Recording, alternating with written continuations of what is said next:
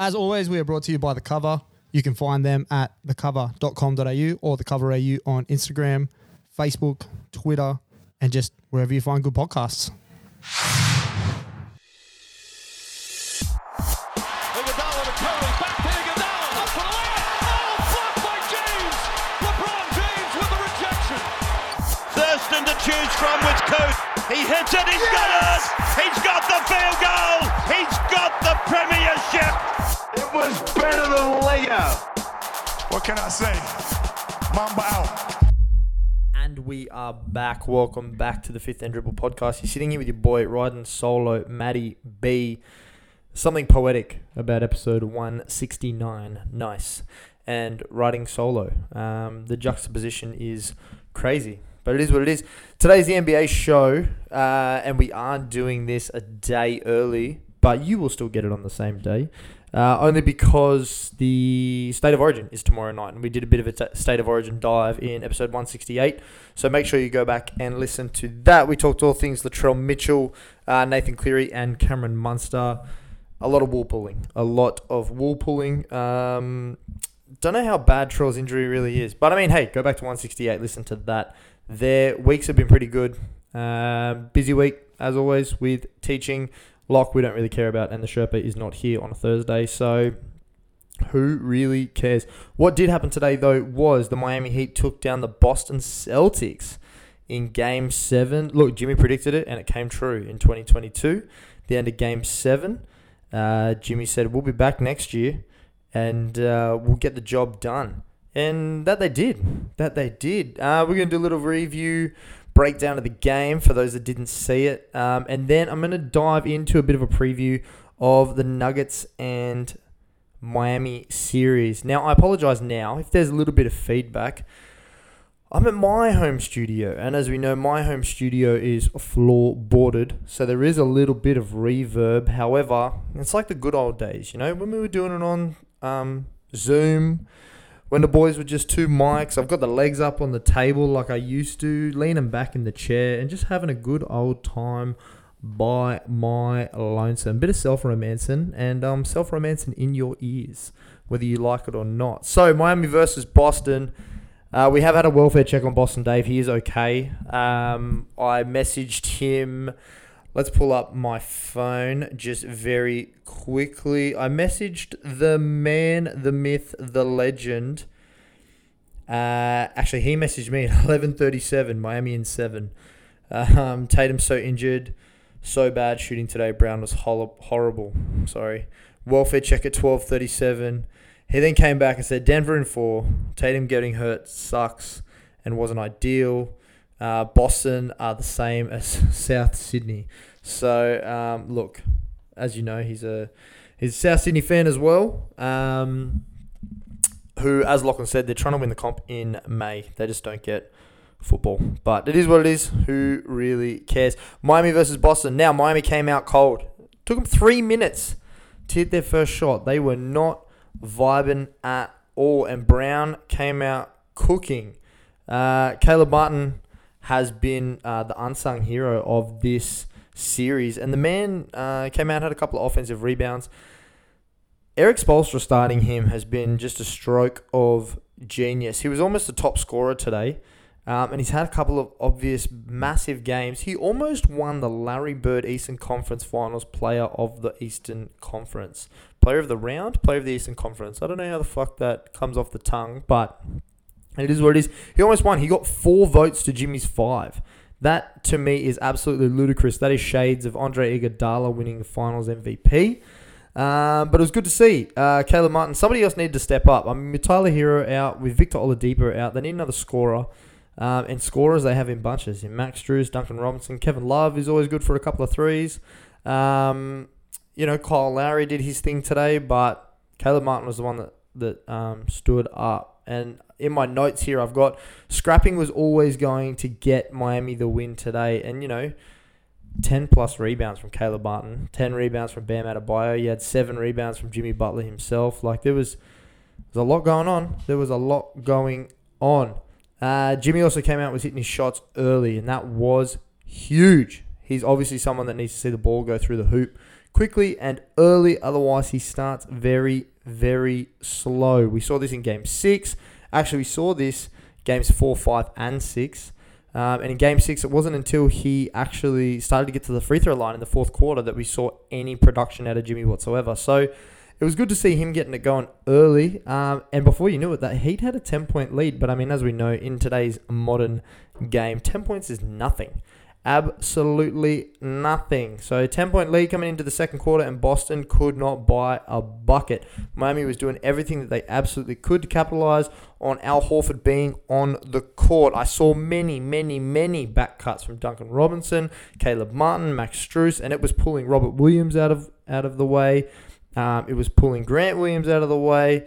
They just didn't really, Boston that is, have an answer for Al Horford's lacking defense. He was just a liability on that end. But he's kind of a guy that you have to have out there offensively. I mean, he's good for anywhere between three and seven threes a game. So if you don't have him out there, you're just you're hurting yourselves as an offensive team. But if you do have him out there, you're hurting yourself defensively. But I mean, the same thing I guess can be said for Duncan Robinson. Duncan Robinson can be um, a target for other teams' offenses because he's not a fantastic defender but um, can also, you know, light it up. We saw it at certain parts throughout this series, definitely in game six.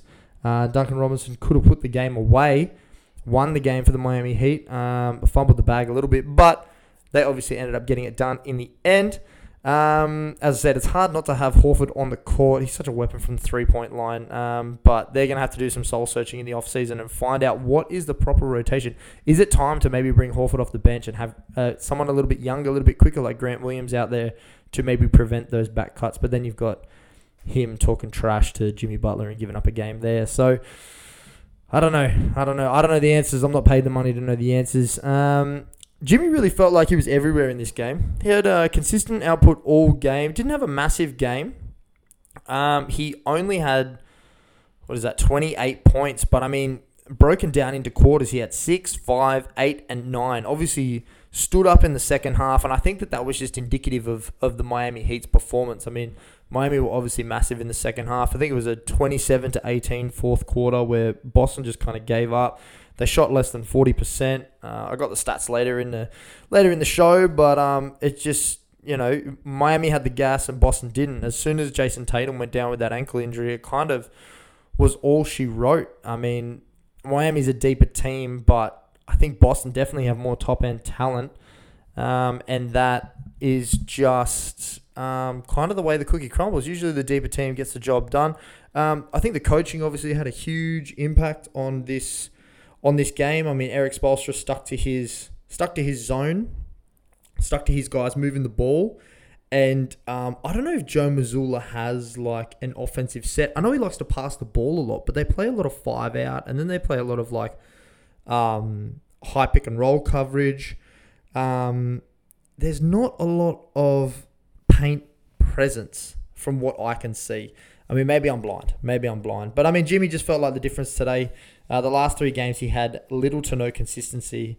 And, you know, 11 first half points and then 17 second half points. It's just, uh, it's just helpful. And, you know, I said this last week and I'll say it again this week. Bam, when Bam plays in his role and he does this thing and he gets on the boards and he moves the ball, Miami are a much better team. Bam doesn't have to come out and give you 15 to 20 points every night, 25 points every night. I mean, 15 would be nice. He had 12, 10, and 7 tonight. Um, and as I said, I said it last week after game four. When he's out rebounded, he, he's just no good to the Miami Heat. He had 10 rebounds today. Al Horford only had eight. Um, and, you know, Bam was in high pick and rolls. He was doing dump off passes. He was setting up teammates all over the place. Um, and it just kind of picked Boston apart. One of the things that I really noticed in the third quarter, as I said, the Celtics were just playing in this five out offense. Uh, no one was cutting. There's a lot of ISO ball, driving kick, and then just kind of hope to um, to hit the shot. And it didn't obviously. I mean, if you look at the score, it didn't work in their favor for that. I mean, their third quarter shooting, if I'm just looking at the numbers now, um, it is not loading for me, which is uh, frustrating. Let's have a look. Third quarter shooting. I mean, they shot just shy of 50%. Um, seven of their 15 shots were from behind the arc. So, you know, 42% from behind the arc is pretty good. They got to the free throw line a little bit as well, nearly 90% free throw. But I mean, you know, you can't be getting up 15 shots and letting Miami get up 25. Like, the turnover, they only had four turnovers. Um, but Miami just, you know, they know how to take care of the ball.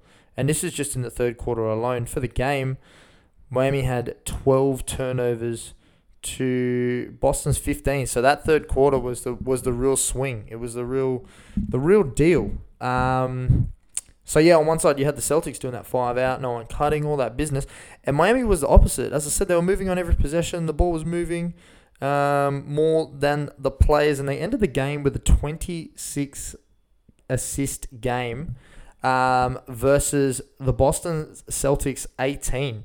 So Celtics had 18 assists on 32 shots, whereas Miami had 26 on 42. So that you know that tells me that there's not a lot of ISO ball going on there, and and Miami weren't getting the rub of the whistle tonight. They only went to the free throw line six times versus Boston's 13. So I mean, this score could have been even worse if um, some more calls went their way in terms of you know at the basket, but they were just hitting their shots. Um, 50% from downtown on 28 attempts, whereas, you know, Boston, who have always, all season, lived and died by the three, 21% on 42 attempts is just not good enough. And, and I mean, if you're looking for a more glaring stat, then that's, then, you know, you're looking, look no further than that. That is, that is just appalling. Absolutely appalling. In all of the games that they've played, uh, in this series. If they've you know made less than 14 threes, they've lost most of those games. But on a on a clip like that, it's just unacceptable. Uh, for me, the game really turned when Jaylen Brown committed the offensive foul against Bam Adebayo. Um, similarly to Game Six, even though Miami got back into it, uh, I think it was Jimmy Butler committed a uh, uh, transition foul and um, it was an offensive foul, and it, it resulted in a bit of a Boston run, and Boston kind of getting the upper hand, and Miami finding it really hard and like stagnant to get their offense going. Whereas like the same thing happened um, when Jaylen Brown hit Bam in the face. It was a ten point um, score. Obviously, you know Tatum wasn't his best. Uh, but you know, ten point lead coming into the fourth for Miami, and then they just they blew it open even further, twenty seven to eighteen quarter saw Boston seemingly give up. Uh, for the game, Miami shot nearly 70%. 70. Oh, sorry, not for the game. That's a lie. That is a lie.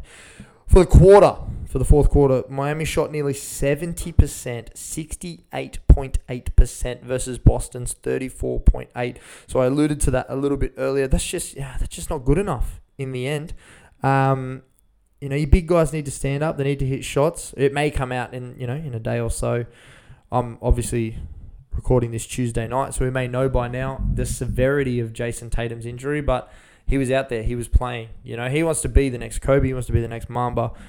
You got to play through stuff like that. I mean, speaking of Kobe, the man tore his Achilles, came out and still shot the free throws. He wanted to play in the game. Um, and his trainers told him that if he continued to play on the foot the way that it was, he you know may not be able to walk ever again. So that just shows the determination of what you know 90s and early 2000s. I mean, Kobe just in general was a, a different fucking beast, but um, we all know how much of a Kobe stan I am. Um, it just it would just be nice to see Jayson Tatum do something like that. Um, and just uh, he's a big game player. He he turns up in big games. I'm not discrediting that whatsoever. I mean, his last elimination, uh, last series to to win the series, he had a 50 piece. He had 51. So I'm not saying that he doesn't you know perform in these games. However, eh, today he just kind of went missing. He kind of went missing. I mean, all in all, he had 14 points. He was a minus 12. 11 rebounds, 4 assists. He shot 38%. When Derrick White and Marcus Smart are out shooting you percentage wise, it's it's not a good fucking look. Not at all. Uh, he got to the line a bit because obviously, you know, the ankle was hampering him and he had to get in. But, you know, when you play 41 minutes and you only score 14 points, That's I just I have no words. I have no words for that. Uh, Bam had a terrible game by his stand, not terrible. Sorry, he had a bad game by his standards, and he still had a better output than what Jayson Tatum had. So, um, obviously the ball being pushed through Jaylen Brown so much more um, with Jayson Tatum being hampered. A um, few more turnovers for him. Uh, eight turnovers. Just you just got to take care of the ball better.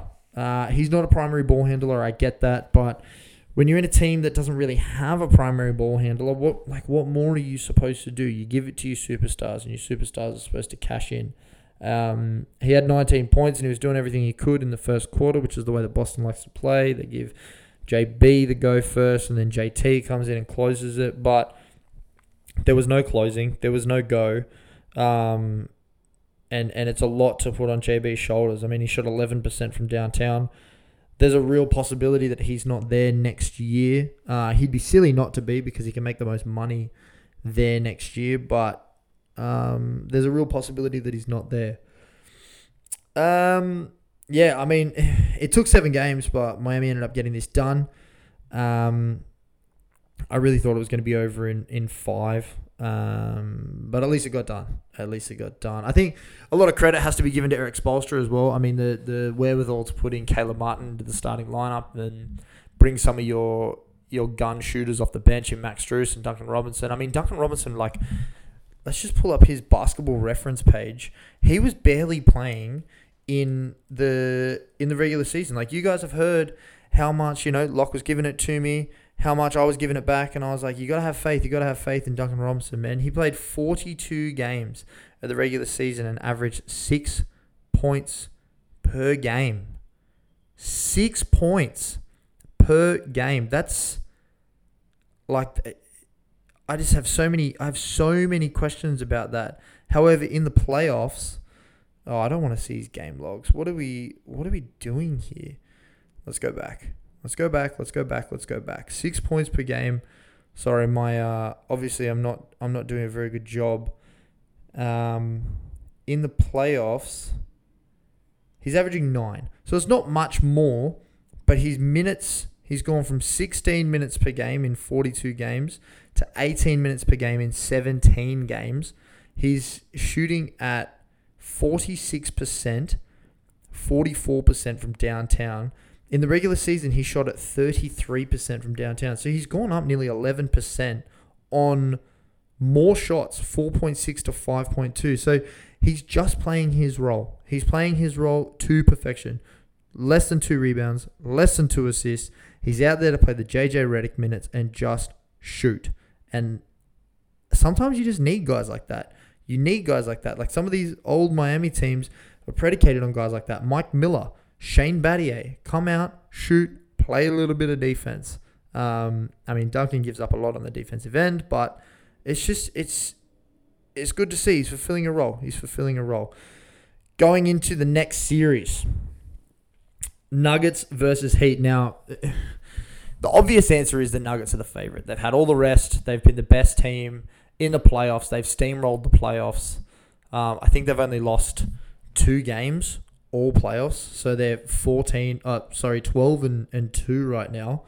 Um, but I've you know I've got a little bit of a breakdown here, and so the point guard battle obviously Jamal Murray versus Gabe Vincent. Jamal Murray is the guy there shooting guard battle, Kentavious Caldwell Pope versus Max Strus. I mean, that's I think that's kind of mute. I think what Kentavious gives you on the defensive end is is better than Max, but what Max gives you on the offensive end is way better than Kentavious. I mean, you expect a you know a 15 to 25 point outburst from Max Strus if you're lucky to get 10 points from Kentavious. So I mean, the guy can hit a corner three, but you know, is he? He's probably going to be on Jimmy Butler most of the game.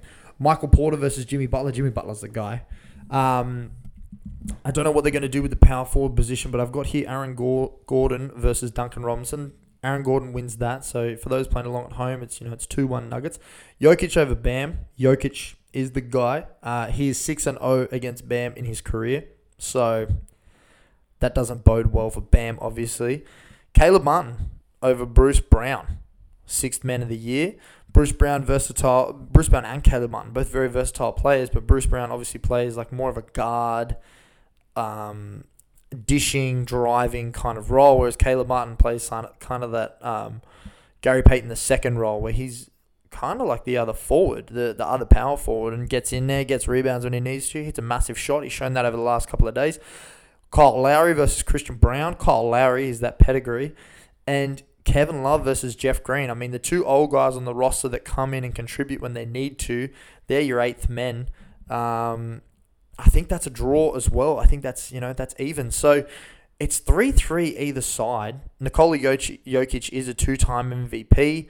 Um, Aaron Gordon obviously is Aaron Gordon. Michael Porter Jr. could give you anything from three points to thirty points. Um, he's just so unpredictable that you just you can't.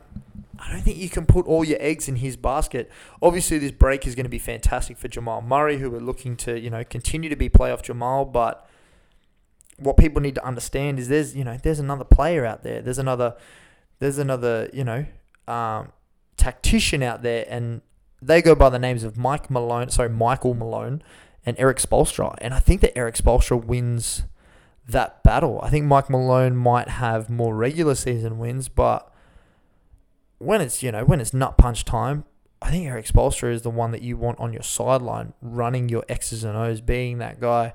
Um, all of these coaches getting fired, Pat Riley has always had faith in Erik Spoelstra to be a fantastic coach to get the most out of his guys. And you're seeing that in, in guys like Caleb Martin, Duncan Robinson, Max Strus, Gabe Vincent, even. Um, you're seeing all the best out of them. So, I don't know. I think this series is closer than you think. Um, it's definitely going to six or seven games, I think. Um, just a few things that I've noted about this series. The last time Miami won in Denver was 2016. Uh, and Jamal Murray and Nikola Jokic were off the bench in that game. So I mean that obviously needs to change if Miami are going to have any sort of uh, any sort of chance. In the two games that they played each other this year, Denver are a plus nine over two games. So I think the first game they won by four, and the second game they won by five. Um, I don't think Bam played in either of those games, but again, Jokic is six and zero against Bam, so it is what it is. Um, the Nuggets this postseason have scored 119.7 points per 100 possessions. Um, that's the second best in the last 10 years, I believe, behind the Cavs 122.1. Um, but the Heat are playing some of the best defense that we've ever seen. They've only allowed 111.5 points per 100 possessions for this uh, postseason. And I don't think the Nuggets have seen a defense like Miami's before. They haven't seen a defense that's able to switch between zone, box and one, uh, man coverage they're so versatile. They're all you know pretty tall, except for maybe Gabe Vincent out there and Kyle Lowry. They're all you know six five or above, and I think that that's where Denver has kind of punked people coming through this playoffs. Like they're all pretty pretty tall as well, and they've been able just to shoot over the top of people. I don't think that Michael Porter is going to be able to shoot over the top of people. I don't think Aaron Gordon's going to be able to drive through people. So I don't know. It's it, it is going to come down to what Jamal Murray can do because I can see a lot of Erik Spoelstra in that zone, just doubling Jokic as soon as he touches the ball or daring him to shoot it. And I mean, the Lakers dared him to shoot it and they won in four. So it, it is a it is a much for muchness. But you also got one of the greatest playoff performances of all time in terms of him averaging a 28, 14, and 11 triple double. So it's it's extremely up in the air. Um, the Nuggets, as I said, they haven't faced a defense like like Miami yet. Going through this um, through these playoffs, they've played the seventh, tenth, and twelfth ranked defenses in the league. They also haven't played a team this deep. Um, I think that it's funny to say, but I think that the deepest team that they played was maybe Minnesota. But Minnesota's deep in the sense that they all have mediocre players. The Lakers have greatness and then mediocre below. The the Suns obviously have this great top end talent, but then less than mediocre below. They're they're obviously the least uh, deep team that they've played all playoffs, and they and they ran through them as well. So. Um, I don't think that the sweep against the Lakers is indicative of what the Nuggets are actually like. I think that was more on the Lakers and, and LeBron playing through that injury than what it was on the excellence of the Nuggets. Not trying to take away anything from from Nikola Jokic, from Mike Malone, from Jamal Murray, all of those guys. I mean, you got a Bruce Brown game, you got Christian Braun that was absolutely in the uh, in the chest LeBron. Sometimes you got a few Jeff Green games um, where you know he was able to contribute ten plus. That's all good and well, but can you do that against a team that is able to switch out on defenses the way that Miami is able to? Erik Spoelstra is probably the best all around coach in the league. Um, it's it's shown in him having a stable job for the last 20 years for basically my entire life. Um, so it, you know it'd be good to see. Uh, it's going to be a great series. A couple other stats: the Nuggets take care of the ball a lot at only 11.7 turnovers per 100 possessions in the playoffs. Um, but again, they haven't seen a defense like Miami. Miami have been have ranked third all year, regular season and playoffs, in forcing turnovers. Jimmy Butler has 10 more steals than anybody else in the playoffs. He's got 35. The next closest is 25. It's just where Denver has been really, really good. They've been exploiting other defenses with ball movement and their ability to move players. I think that that Miami is going to be a rude shock for them because they're the by far and away the best defense that they've come up against. And and you know, no slouch against Denver. They've got extremely talented players, but do they have guys with that dog? Do they have that drive? And I, I, I feel like it often comes down to that with Miami teams. They have the dog, they have the drive. I mean, this is a team that bought flights to Denver a day before game seven. Like, again, they're all multimillionaires, so if they lose, you know, the 400 bucks or whatever it is to fly to Denver, it is what it is. But the team jet was ready to go. This is how much they believed that they were going to win in Boston. They went straight from Boston to Denver. That was what the charter was supposed to be. So they just have that grit. They have that grind. They have that passion. Um, and I think that it's going to be be tighter than than anyone thinks. I'm going to predict. Fuck it. I'm going to go Miami in seven. Um, and and that probably means that Denver's going to win um, because it seems to be whoever I root for ends up losing, uh, except for Miami. Miami, I've obviously wanted over Boston. Um, but I mean, two, two days ago, I wore a Miami jersey. They lost. Today, I wore a Boston jersey on purpose to see if they would lose. They did lose. So, as I said on the stories, go and check them out at Fifth and Dribble. Um, I need to buy a Denver jersey and wear that for, for you know, seven straight days and have them lose both home games and then the first one in Miami because it Miami have gone up against some serious competition. I mean the Bucks, the Celtics, they were two of the top 4 teams in the NBA. They're about to go up against one of the other top 4, not named the Philadelphia 76ers. So like if there's any team that can do it, it's Miami in this Cinderella run. You know, eighth seed to NBA Finals. Um, you know, all the narrative around it's proof that uh, the bubble is not a fluke. We haven't even mentioned that Tyler Herro could be back for game three in Miami. I mean, his hand is healing more and more every day. That's another 20 point per game scorer. It's going to be hard to reintegrate him in. And if it was any other coach that wasn't Erik Spoelstra, I would be worried. However, he is a guy that is able to plug and play, and then that turns this team into a deep nine man team a nine man team versus an eight man team is always going to win, no matter how good Nikola Jokic is, no matter how good he is. I will leave on this. Charles Barkley did say Miami, they play hard, they play smart, they have a great coach, but I don't see anyone beating the Denver Nuggets. Chuck is a bit like me. He curses teams with their with his prediction. Um, so maybe we counteract each other. Uh, maybe I've cursed Miami. Maybe he's going to curse Denver all we can do is wait and see. Uh, praise be unto the doc guy, the socials guy, and to the Sherpa. Praise be, amen. I hope you enjoyed this little solo uh, NBA show. And we will be back next week for the NRL show. We're going to break down Origin. We're going to break down uh, round 14. We'll catch you then. Take it easy.